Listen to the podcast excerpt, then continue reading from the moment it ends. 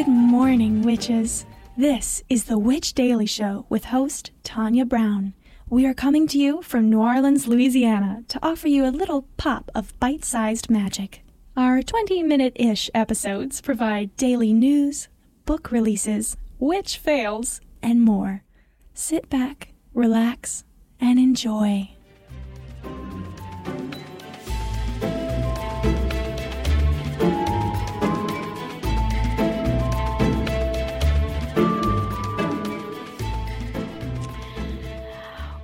Special segment today. We're talking with content creator, author, and lawyer Benebell Wen. Benebell Wen is the author of Holistic Tarot and the Tao of Craft. So we will be talking with her today about her unique blend of craft. Uh, so, for anyone new to this podcast, we are a 20 minute ish podcast. So, our interviews do go a little differently.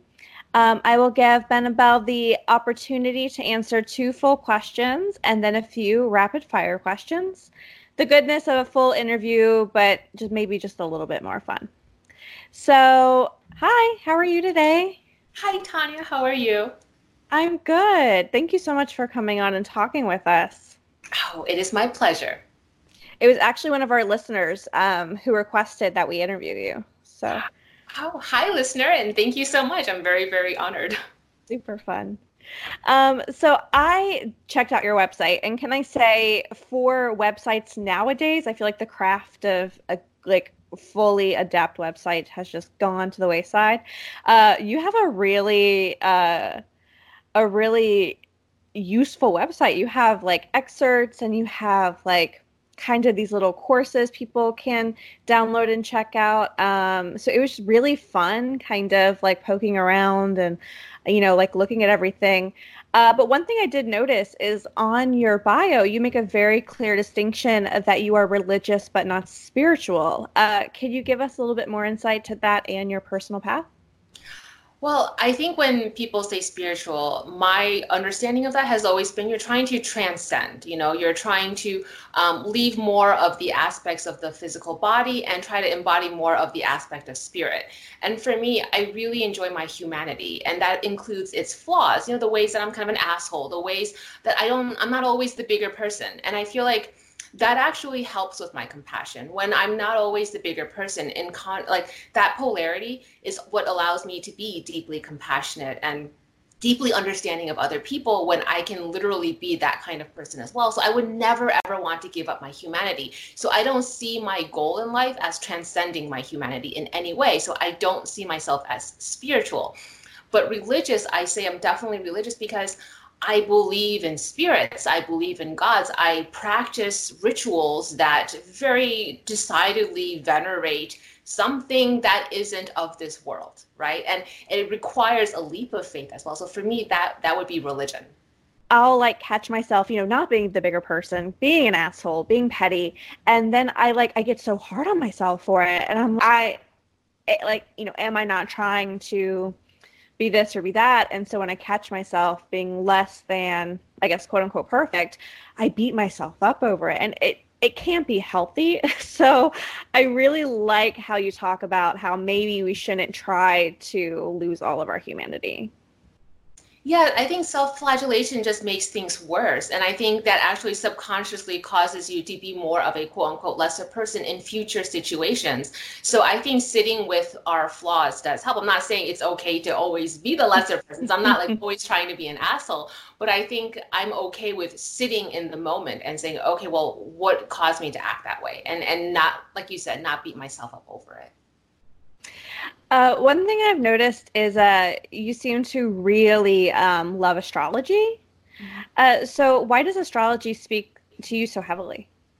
Well, I think for one, it reminds me of the quadrivium, the um, four classical liberal arts. You have, well, it was like astrology, num- well, astronomy, and then astrology, right? Numbers, uh, sacred geometry, geometry, and music. Uh, the you know the universal music or the music of the spheres. And so I think to me, to understand the world there is an aspect of having to understand the skies and the firmament above us. And so I always feel like astrology is my way of understanding the influ- the unseen influences around us. So this one's just kind of fun, but if you had to pick only one, and what would you consider most important? And I know like we want to not do that, but it's eh, it's all for games. Uh, what is most important? Your sun, your moon, or your rising, or ascendant? I kind of get those confused. But people, some people say rising sign, some people say ascendant. It's kind of synonymous. Um, okay, it's a little controversial. I'm going to say sun sign. Here's uh, uh, before all the astrologers get mad at me. Here's why I say sun sign. It's sun sign because in society we've almost gotten brainwashed into believing the sun sign is all of us. So it's almost a self-fulfilling prophecy. By and large, people only know what their sun sign is. They keep re- reading about the personality traits related to that. They attach to it, and it almost becomes a self-fulfilling, like I said, self-fulfilling prophecy. So we act out our sun sign. We blame everything on our sun sign. So in a way, we've almost come to embody the sun sign. As a result of that societal training, it has become the most accurate reflection of us because of what we've done to ourselves. I think most most astrologers, if pushed to choose one of them, it would probably be the rising sign. But you know, like like you pointed out, you have to have a lot of caveats. It depends on all these other factors. But if I had to choose one, rising sign in terms of theory, sun sign in terms of what we've actually done to ourselves.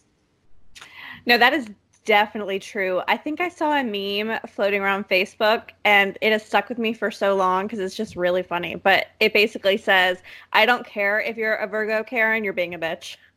And it's like, but I agree. Like, we, that is the one that we all kind of know right away. So we all kind of label ourselves right away.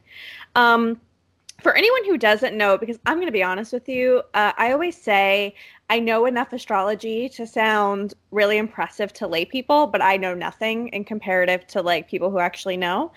Uh, so could you just give us like a very quick rundown of the difference between sun, moon, and rising? Sun sign is um, what astrological sign the sun was in at, on the day, or actually month, uh, month ish of your birth, right? And so, because of that, anybody within a pretty much 28 to 30 day ballpark of when you were born share the same sun sign.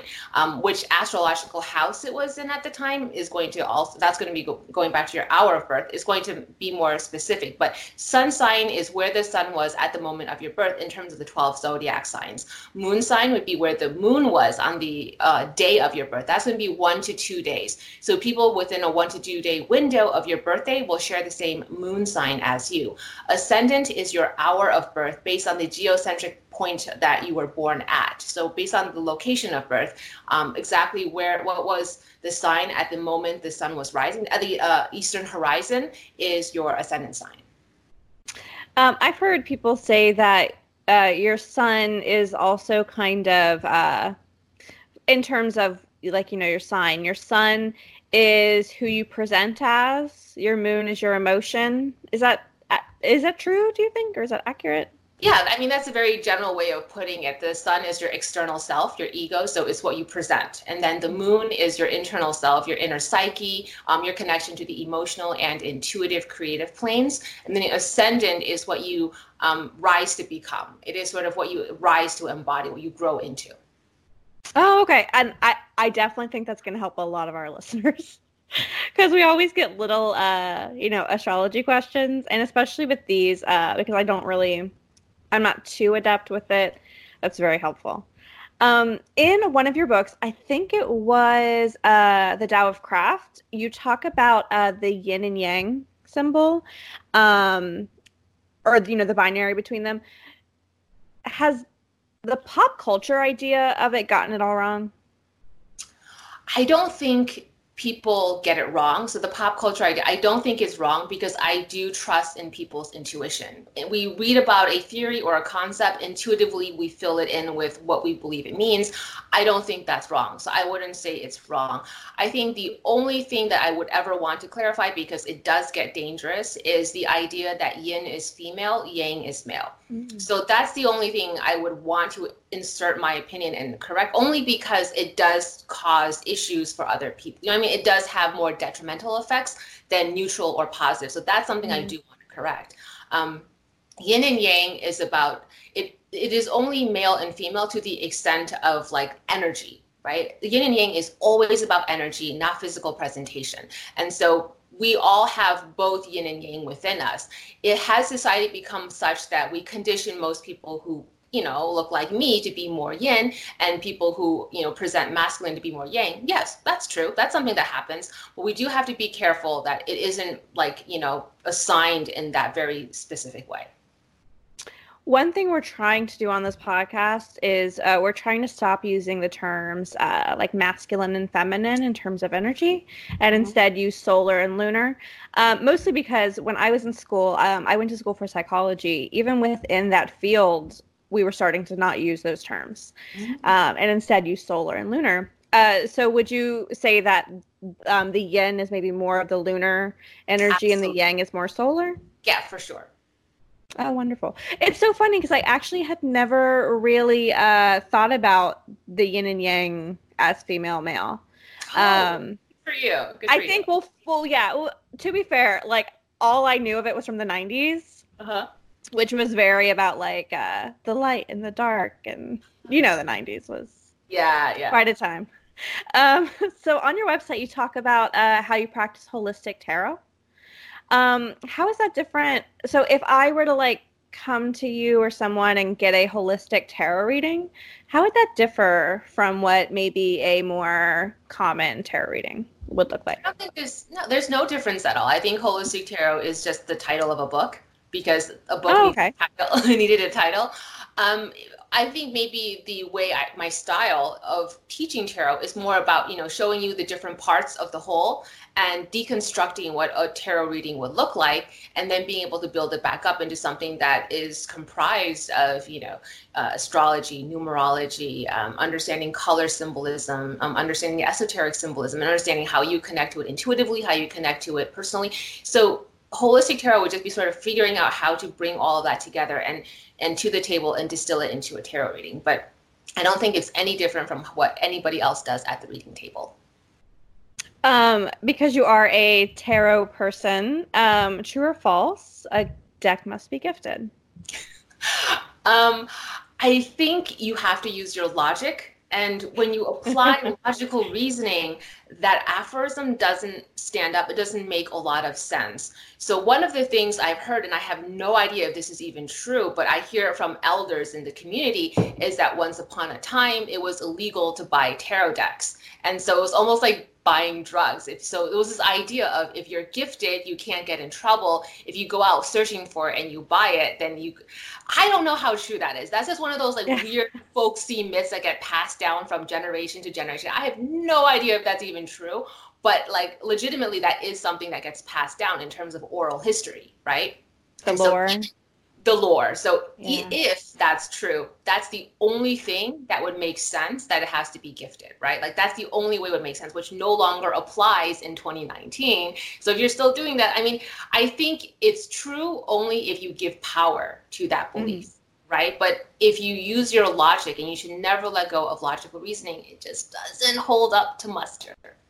Yeah, that's our favorite question to ask. uh, because it, it, has kind of become one of those things and every time we have a reader on we ask because uh, i feel like so it always felt like that very sleepover hierarchy myth of like someone came to a sleepover with a deck of cards and was getting like all the attention for it and then maybe someone else wanted the like wanted to play with the cards and they were like no you can't buy cards. Only i can have cards like it felt that very like teenage mean girl like rule that was just made up. So uh, that's our favorite question. That's hilarious. I bet you that's a more true history. it's just so true to human nature. Exactly. you know? Um, so you wrote the book, uh, The Tao of Craft, and you talk about uh, esoteric uh, um, Taoism. Can you, what is that? Can you kind of uh, explain to us what all that means? I think exoteric Taoism, EXO, um, that would be philosophical Taoism. The concepts there would be about how to understanding nature, understanding the energies and principles of nature, and then how to align harmoniously with nature, how to integrate your energy body into the world around you and have harmony and balance. Esoteric Taoism is more in line with uh, forms of Taoist sorcery and magic. It's about understanding nature and learning how to control nature, how to use nature's energies and principles as a form of technology. And so the two are like the yin and yang, the yin yang, where they are in contrast. They are there's a tension between them. There's a natural built-in tension between esoteric and exoteric Taoism. But Taoism is both, and you require both to have that ultimate harmony. So if someone um, listening right now really liked the idea of maybe um, learning more and uh, learning to work with um, the Tao, uh, of course, your book, The Tao of Craft, would probably would probably be a really good place to start. And you also have information on your website, which is uh, would be good for someone to start. Uh, but is there anything else you think that would be useful for someone who maybe wants to get better in tune with nature, and then maybe does want to do the esoteric, where the where they can then use it for like magical purposes? Um, where can someone start to do that? So I have a far five-part video series on my YouTube channel that is the introduction to Taoist magic.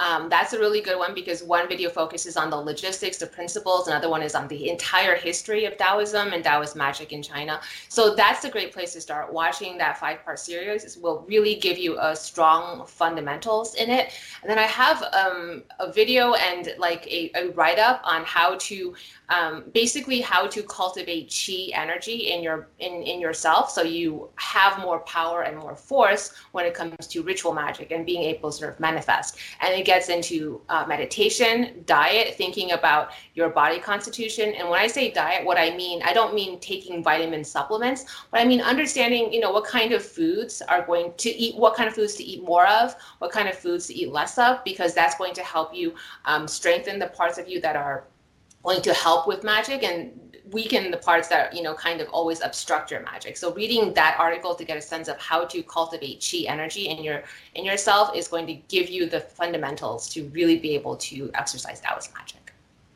So we'll definitely uh, make sure to put a, um, a link to your youtube channel in this episode description. So anyone who's maybe interested can go watch that series because that sounds really cool and now i really want to go check it out.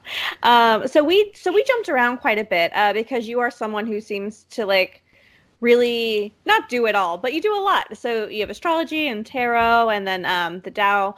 So is there anything that maybe you want to uh, talk about that we missed, or maybe um, elaborate on something that we kind of glossed over? Uh, no, you covered a lot of ground, and I think they're all related at the end. I think that's why I have those interests. I try to deep dive into one subject and only realize to fully understand that subject, there's all these other tangential subjects in the esoterica that you have to understand, or at least have some kind of context for, right?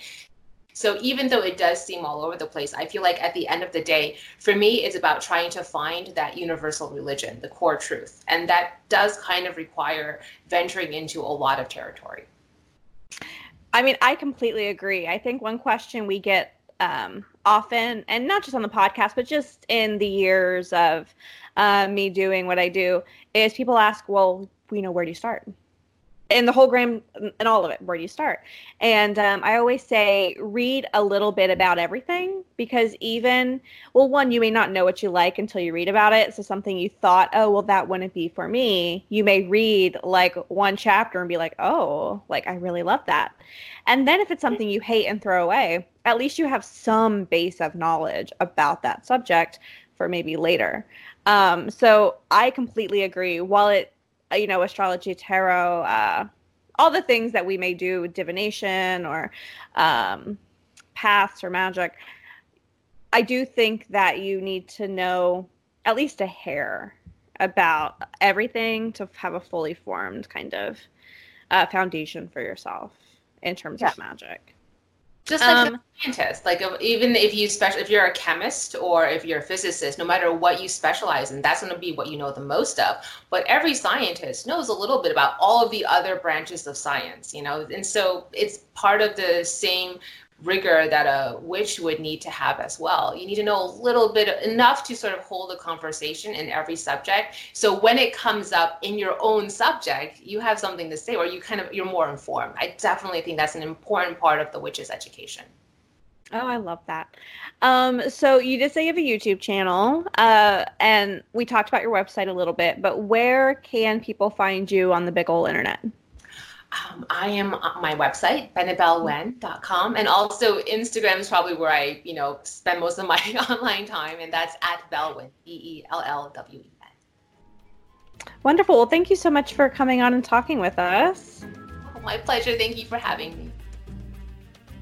Thank you for tuning in this morning. If you would like to see the full interview, um, head on over to the Witch Daily Show Patreon at www.patreon.com slash Witch Daily Show.